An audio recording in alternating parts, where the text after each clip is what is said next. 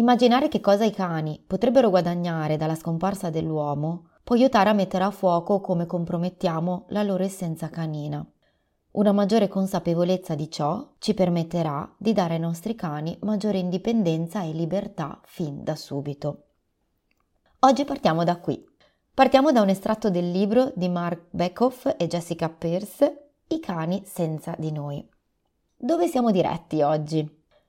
Stiamo andando ad esplorare il temibile mondo delle mm, dipendenze affettive, delle relazioni di compensazione. Ti prego di non fuggire, rimani. Cercherò di essere più soft possibile oggi.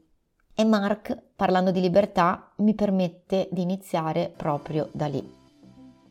Sono Valentina e Thomas è il cane con cui condivido la vita e raccontando la nostra storia cerchiamo di entrare nel profondo delle relazioni tra umani e cani e della relazione con noi stessi. Attraverso la nostra storia e non solo, fatta di traumi, gioie, errori, successi, cerchiamo di vedere nei problemi un'opportunità per conoscere noi stessi e per crescere insieme. Il rapporto con il cane è cambiato nell'ultimo secolo almeno, questo è indubbio. Un tempo i cani, ma ancora in alcune parti della terra è così, vivevano tutti liberi e diciamocelo non ce le facevamo tutte queste paranoie. L'aver fatto entrare i cani nelle nostre case ha creato sicuramente un gran scompiglio e una gran confusione.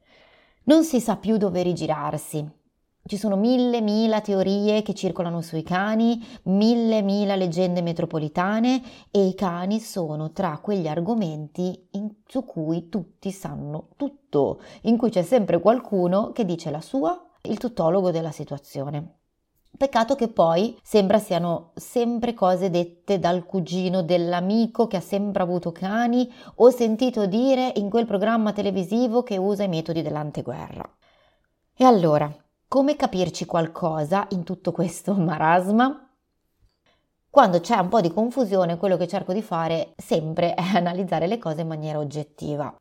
Partiamo dall'inizio. I cani vivono nelle nostre case e fin qui ci siamo, ovviamente non tutti i cani. Ricordiamoci che il 20% dei cani sulla Terra sono domestici, solo il 20%, tutti gli altri, ben l'80%, vivono allo stato libero. Sto vivendo, come forse sapete se avete sentito le altre puntate, sto vivendo in un piccolo paese della Sicilia e ho così modo di avere contatti con cani randagi, cani che vivono liberi e osservarli quotidianamente. Si tratta per lo più di cani di quartiere, comunque accuditi, più o meno disponibili verso l'uomo. Alcuni cani sono più aperti, sono più socievoli, altri sono più diffidenti. Ciò che noto è che le loro personalità sono davvero tanto evidenti. Quando io incontro un cane, uno di loro, io so perfettamente ormai quali sono le loro caratteristiche principali, come lo potrei sapere in una persona che conosco, un amico, un compagno di scuola, io so bene o male quali sono le sue caratteristiche principali, quindi in un cane io so se quel cane è sicuro, se è insicuro, se è un manipolatore, se è un pauroso, se è solido, se è fragile, se è saggio. Non voglio dire che queste differenze di personalità non siano evidenti nei nostri cani di casa, ma penso che lo siano molto meno. Perché per forza di cose noi influenziamo i nostri cani, volenti o nolenti. In fondo pensiamoci, dobbiamo decidere tutto per loro, quando mangiare, quando uscire, chi incontrare, dove andare, senza contare che non hanno libertà nello scegliersi, per esempio, i partner sociali, non possono procurarsi il cibo da soli, ok, a parte i cani che rubano cibo dalla spazzatura o dal frigo, non possono farsi i giretti quando gli pare piace. Di conseguenza mi pare ovvio che i nostri cani non possano tirare fuori tutti se stessi non potendo fare nella vita delle scelte fondamentali che sono fondamentali per qualsiasi individuo, quindi dal procurarsi il cibo a trovarsi un compagno, a decidere dove passare la notte, è chiaro che il loro potenziale non può essere espresso al 100%. Vivo in una realtà in cui i miei cani possono essere liberi, la mattina apro la porta e loro escono e vanno a farsi il giretto da soli. Fanno il giretto nei dintorni, non ho recinzioni, quindi potrebbero andare dove vogliono, in realtà non si allontanano più di 10 minuti e l'allontanamento e, e la distanza che prendono dipende dalle loro personalità e poi tornano e aspettano me per la grande passeggiata. E quindi mi sono chiesta, anche questo forse è un condizionamento non voluto? Non lo so, perché comunque loro sono sempre qui davanti e non vanno a farsi giri da soli. Ovvio, io sono contenta di questo perché sarei preoccupata se andassero in giro a farsi giri da soli e quindi questo è un condizionamento. Non dico che sia sbagliato, è normale, è normale che io mi prenda cura dei miei cani, è normale che eh, mi preoccupi quando magari potrebbero assentarsi a lungo da casa, però sicuramente è un limite che gli metto. È un dato di fatto. Dove voglio arrivare? Rifletto sul fatto che ce la sto mettendo tutta per dare il massimo della libertà ai miei cani, ma in ogni caso non possono non essere influenzati da me, dalla mia vita, dalla nostra vita passata insieme. E noi abbiamo la fortuna di vivere così, ma come fare quando si vive in una città in cui per forza di cose devo frenare il mio cane ad ogni angolo, magari per non andare da quell'altro cane o da quella persona o perché tu non venga investito? Se viviamo in appartamento e le uscite dei nostri cani hanno una cadenza di tre volte al giorno in media, alcune delle quali con il timer, perché magari sono in ritardo e devo correre a lavorare, come posso pensare di dare libertà di scelta al mio cane? Il fatto di aver inserito il cane all'interno di contesti come quello urbano, che quindi non è chiaramente naturale per lui, ci ha posto inevitabilmente in un ruolo di tutor che si prende cura di ogni aspetto della vita di questi animali. Talvolta però con derive di accudimento che sempre più spesso ci portano a vedere i nostri cani come eterni cuccioli. E così ci ritroviamo a ipertutelarli, a trattarli come bambini anche quando ormai sono degli adulti e non gli permettiamo così di maturare e di sviluppare quelle competenze proprie di, una, di un individuo adulto e formato. Purtroppo questo è un aspetto che non troppo spesso viene preso in considerazione e credo che faccia parte di una caratteristica molto profonda e complessa del nostro essere umani, e cioè il nostro bisogno di prenderci cura dell'altro. Potrei aprire infiniti capitoli sull'argomento, anche perché io in prima persona ne sono vittima di questo morbo dell'accudimento. Nel 2005 facevo volontariato in canile, aiutavo i veterinari a somministrare le terapie. Era diventato un lavoretto e ogni giorno passavo tre ore a preparare terapie, a fare iniezioni, fare medicazioni e prendermi cura dei cani ospiti della struttura. Me lo ricordo come un lavoro che adoravo. Era proprio il senso di accudimento, il vedermi capace ed efficace in questo compito e il creare relazioni basate su questa cura. Era proprio qualcosa di fortemente appagante. Ma com'è che questo senso di accudimento viene a volte portato all'estremo fino a dimenticarci di noi stessi per prenderci cura degli altri, umani e cani? Sicuramente le donne in genere tendono a essere più portate per questa tendenza, ma ho conosciuto anche diversi uomini con queste caratteristiche, devo dire la verità. Quando questa tendenza inizia a diventare poco sana? Quando iniziamo a non sentirci più, quando noi stessi iniziamo a non esistere più perché dobbiamo occuparci di quell'individuo, di quegli individui, quando non badiamo a stanchezza o al nostro stato di salute o emotivo, quando tutta la nostra vita è assorbita dal salvare qualcuno. Faccio riferimento alla mia personale esperienza. Ammetto che la scelta di Thomas, voglio sottolineare quella cosciente, quindi la scelta cosciente, è avvenuta proprio per salvarlo. Poi c'era una parte più incosciente, inconsapevole, che era legata a tutto ciò di cui vi ho parlato nelle puntate precedenti e che forse riguardava il fatto che fosse lui a salvare me, ma questa è un'altra storia. Parlando della parte cosciente, io ero caduta nei miei soliti meccanismi. La sindrome della croce rossina, che non si rivolgeva solamente ai cani, ma anche alle persone e spesso ai compagni che sceglievo di avere al mio fianco. E posso dirvi che è una vera e propria sindrome. E più volte mi sono chiesta, ma perché? Perché ci succede questo? Potrebbe sembrare altruismo un primo sguardo, ma posso assicurare che altruismo non è. La frase ama il prossimo tuo come te stesso ci ha portato a inculcarci nella mente che in realtà il prossimo sia più importante di noi. Non è forse così? Cioè la frase letteralmente non dice che noi dobbiamo metterci da parte rispetto agli altri, ma è quello che in qualche modo ci è arrivato. E questo è uno dei grandi fraintendimenti socioculturali, religiosi che ha condizionato profondamente le nostre vite e il nostro modo di rapportarci con gli altri. Il messaggio è sii altruista, pensa agli altri e andrai in paradiso. Adesso ve lo sto dicendo davvero in soldoni, ma rende l'idea. E se invece il vero altruismo fosse essere egoisti? Egoisti nel senso di aiutare e salvare prima se stessi degli altri?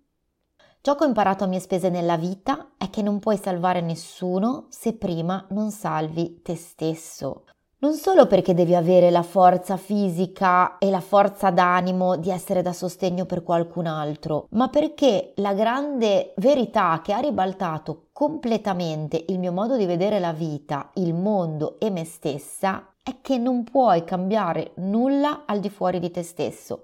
E se cambierai te stesso, inevitabilmente cambierà spontaneamente il mondo intorno a te. Ciò vuol dire che non possiamo salvare gli altri, Certo, posso nella pratica aiutare qualcuno che ha avuto un incidente, eh, qualcuno che si trova in difficoltà, offrirgli un riparo, del cibo, supporto psicologico. Certo, tutto questo è nobile e giusto.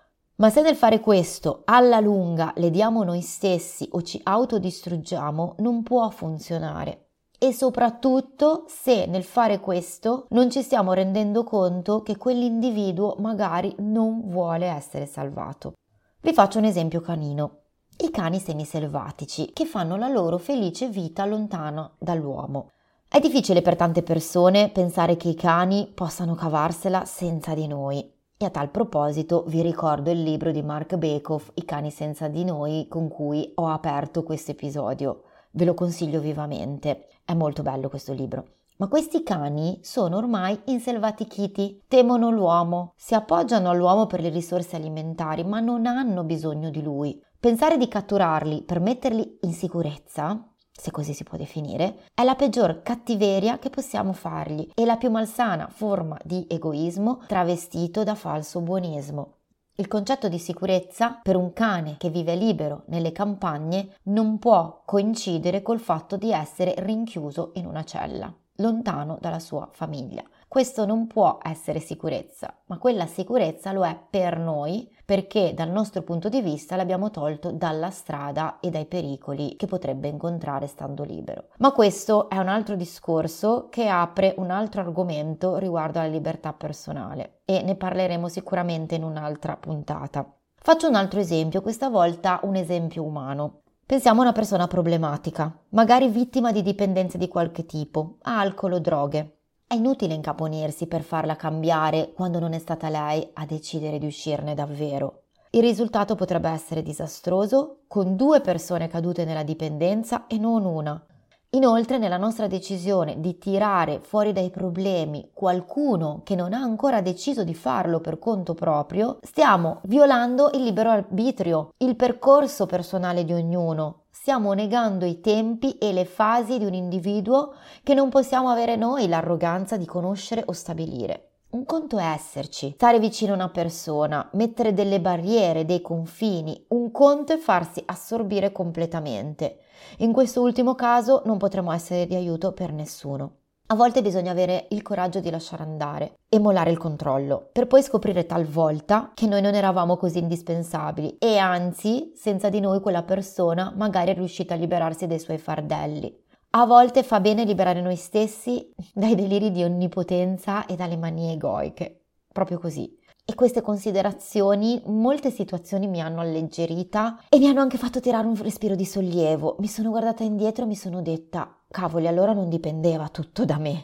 Come in tutte le cose ci vuole equilibrio. E una relazione di iperaccudimento, ritornando a quella con i cani, che si tratti del nostro cane di casa, di un cane di canile di cui ci stiamo occupando, o per dire un cane di quartiere, se sbilanciata a nostro favore, non solo non può essere sana, ma non può portare buono neanche all'individuo di cui ci stiamo occupando.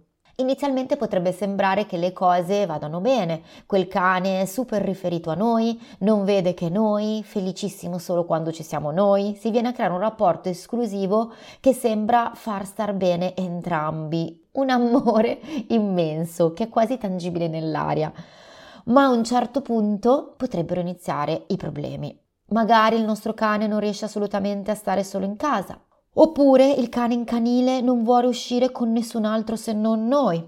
O il cane di quartiere ci segue ovunque e ci aspetta giorno e notte sotto casa. Inizialmente questa situazione potrebbe anche appagarci e farci sentire quasi lusingati. Siamo umani, non c'è nulla di male. Ma poi, a lungo andare, diventerebbe insostenibile, perché nessuno dei due individui facenti parte della relazione sarebbe più libero.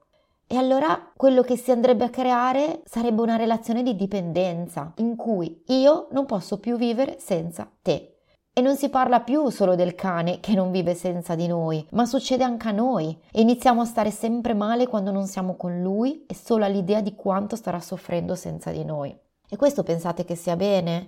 Due individui che non possono più vivere l'uno senza l'altro, che quando stanno distanti stanno male e quando sono insieme sono loro due contro il mondo e iniziano a soffrire già solo all'idea del momento in cui si dovranno separare. Ma questo non è l'amore romantico?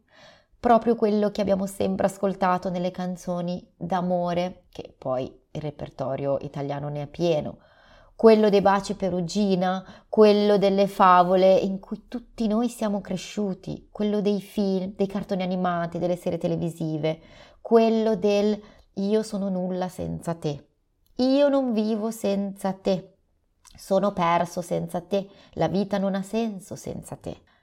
Abbiamo un imprinting che è quello di portarci a diventare persone dipendenti affettivamente. Ci avevate mai pensato? Ci programmano a convincerci che dobbiamo cercare la nostra metà e diamo per scontato che da soli siamo dei mezzi, che da soli siamo a metà. Io la vedevo così un tempo. Pensavo che la vita avesse senso solo se avessi trovato la mia metà. Poi la vita è arrivata a spiegarmi un po' di cose e sinceramente la ringrazio. E ho capito che non sono una mezza, ma sono un uno, uno intero e non ho bisogno di un altro mezzo per sentirmi realizzata. Ciò non vuol dire che non ho bisogno, che non abbiamo bisogno di compagni per la vita. Ciò vuol dire che noi partiamo già come completi. Un altro individuo verrà nella nostra vita ad aggiungere, ma non a completare. È ben diverso. Questo allora è l'amore vero perché l'amore a metà, quello tragico, quello che fa stare male, quello che fa struggere quando non ci troviamo con la persona amata, quello, mi dispiace dirvelo, ma non è amore, ce lo hanno fatto credere. Quello è attaccamento. L'amore con la A maiuscola non porta dolore, ma porta solo pienezza, gioia e arricchisce, non toglie, dà, può solo dare. Ho riflettuto molto spesso su questa cosa, proprio perché io sono una candidata ideale alle dipendenze emotive, affettive e ne sono stata vittima un'infinità di volte. Finché a un certo punto non ho detto basta e ho cambiato rotta, completamente. Come? Iniziando a prendermi cura di me stessa, semplicemente. E in parte ve ne ho parlato negli scorsi episodi, soprattutto nell'ultimo e mi sono resa conto che finché non ho preso in mano la mia vita e non ho interrotto quel circolo vizioso, io mi trovavo nella totale assenza di cura per me stessa, con stati d'ansia e stress estremi, malesseri vari a cui ormai davo poco peso perché mi c'ero abituata, stanchezza perenne, stato di insoddisfazione continua, sensazione di essere sempre alla ricerca di qualcosa e in parallelo mi riempivo la vita di relazioni basate fondamentalmente sul bisogno e di questo mi sono resa conto dopo, purtroppo. Meglio tardi che mai. Relazioni in cui io non esistevo, l'altra persona non esisteva, c'erano solo i nostri bisogni e l'aspettativa che l'altro li soddisfasse, perché ognuno di noi non era in grado di soddisfarseli da sé, perché nessuno di noi era in grado di ascoltarsi per davvero. Era un incontro di vuoti che si illudevano che l'altro vuoto lo riempisse, ma come potete immaginare con risultati disastrosi e tanta, tanta sofferenza. Per quanto riguarda me, ho capito che solo imparando a volermi bene e ad ascoltarmi avrei seguito il sentiero giusto per me. Ma se nella vita non lo hai mai fatto e non ti hanno insegnato come prenderti cura di te stesso e come ascoltarti, bisogna imparare da zero. Ed è così che ho iniziato ad andare alla ricerca di qualcuno che mi aiutasse e mi mostrasse la via. Così il counseling, ho incontrato una splendida associazione sul mio cammino che si chiama Il Sagittario e la mia counselor Tiziana, che ringrazio, e ringrazierò per sempre per quello che è stato per me e ancora oggi è la meditazione, i libri, i video di approfondimento, diverse guide che sceglievo in vari ambiti della mia vita. La scoperta anche dei podcast, sì, uno strumento preziosissimo di consapevolezza e di crescita e evoluzione personale e non solo. Ma finché non fai quella scelta lì, quella che arriva dal profondo, molto profondo e arriva molto spesso quando hai toccato il fondo, una come me non ne riesce a uscire. E mentre vi racconto queste cose mi rendo conto di quanto tutto è stato collegato ed inserito in un percorso in cui ogni casella del puzzle si è incastrata perfettamente e ogni persona incontrata nella mia vita è stata determinante e preziosa per farmi arrivare dove sono oggi. Ma tornando ai cani. Come non cadere nei rapporti di dipendenza e iperaccudimento e nelle relazioni di compensazione? Quando mi trovo a dover intervenire in un qualsiasi problema comportamentale di un cane all'interno di un sistema famiglia, il punto di partenza è sempre comunque il benessere di ogni membro del gruppo, ovviamente a partire dal cane, che generalmente è quello più incompreso, quello i cui bisogni non sono stati presi in considerazione. Ma non posso dare delle indicazioni per il benessere del cane se questo non porta giovamento a tutta la famiglia. Non funziona così. Ed ecco che la relazione sana si va a sviluppare proprio là dove le persone iniziano a guardarsi davvero allo specchio e il cane li aiuta a farlo, come abbiamo visto. Iniziano a pensare al bene del cane, ma pensando al bene del cane, inevitabilmente iniziano a pensare al bene per se stessi. Perché devono trovare il tempo di qualità per il cane, il che magari significa andare in una zona di campagna, nella natura, quindi ritagliarsi del tempo anche per se stessi e stare nella natura non può che far bene a entrambi. Ecco che le persone iniziano a essere più presenti, perché devono iniziare a pensare a quando hanno il guinzaglio in mano, devono lasciare il telefono a casa o metterlo silenzioso o offline mentre sono con il cane, perché iniziano a rendersi conto che i comportamenti inopportuni che lui esprime non sono proprio tutti colpa sua, ma loro hanno una grande responsabilità in questo e hanno anche un grande potere di cambiare la situazione, semplicemente mettendoci più consapevolezza e presenza. Ovviamente ci deve essere insieme a questo anche una conoscenza della comunicazione del cane, di ciò di cui ha bisogno un cane, di come utilizzare determinati strumenti appunto come il guinzaglio. Ed ecco che iniziano a leggere i libri di cani e trovano il tempo perché devono risolvere un problema e scoprono che quelle letture li entusiasmano e si sentono appagati nel vedere nella pratica che ciò che stanno imparando corrisponde a realtà e giorno dopo giorno comprendono sempre di più il loro cane arricchendosi insieme a lui. E così la relazione si arricchisce perché il bene è stato fatto per entrambi, perché è così che funzionano le relazioni. Si è in due e se non si rema nella stessa direzione, con ascolto reciproco, non si va da nessuna parte. Siamo arrivati alla fine di questo episodio e come sempre i cani sono stati una guida anche nel trattare questo tema. Probabilmente la prossima settimana ci sarà una continuazione perché è un argomento veramente intenso e penso che ci potrebbero essere infiniti episodi su questo. Spero di non essere stata troppo dura, se hai riflessioni, pensieri, domande, scrivimi, puoi scrivermi via mail, puoi scrivermi su Telegram. Ti ricordo che c'è questo canale di cui ancora non so ancora bene cosa fare il lupo sul sentiero. Comunque trovi tutti i riferimenti in descrizione e ti ricordo che il modo migliore per sostenere questo podcast è fare una recensione su iTunes. Lascio in descrizione i riferimenti e i link per poterlo fare perché non tutti sono così ehm, in confidenza con i podcast. Io prima fra tutti. Bene, grazie ancora per essere stati qua e un abbraccio.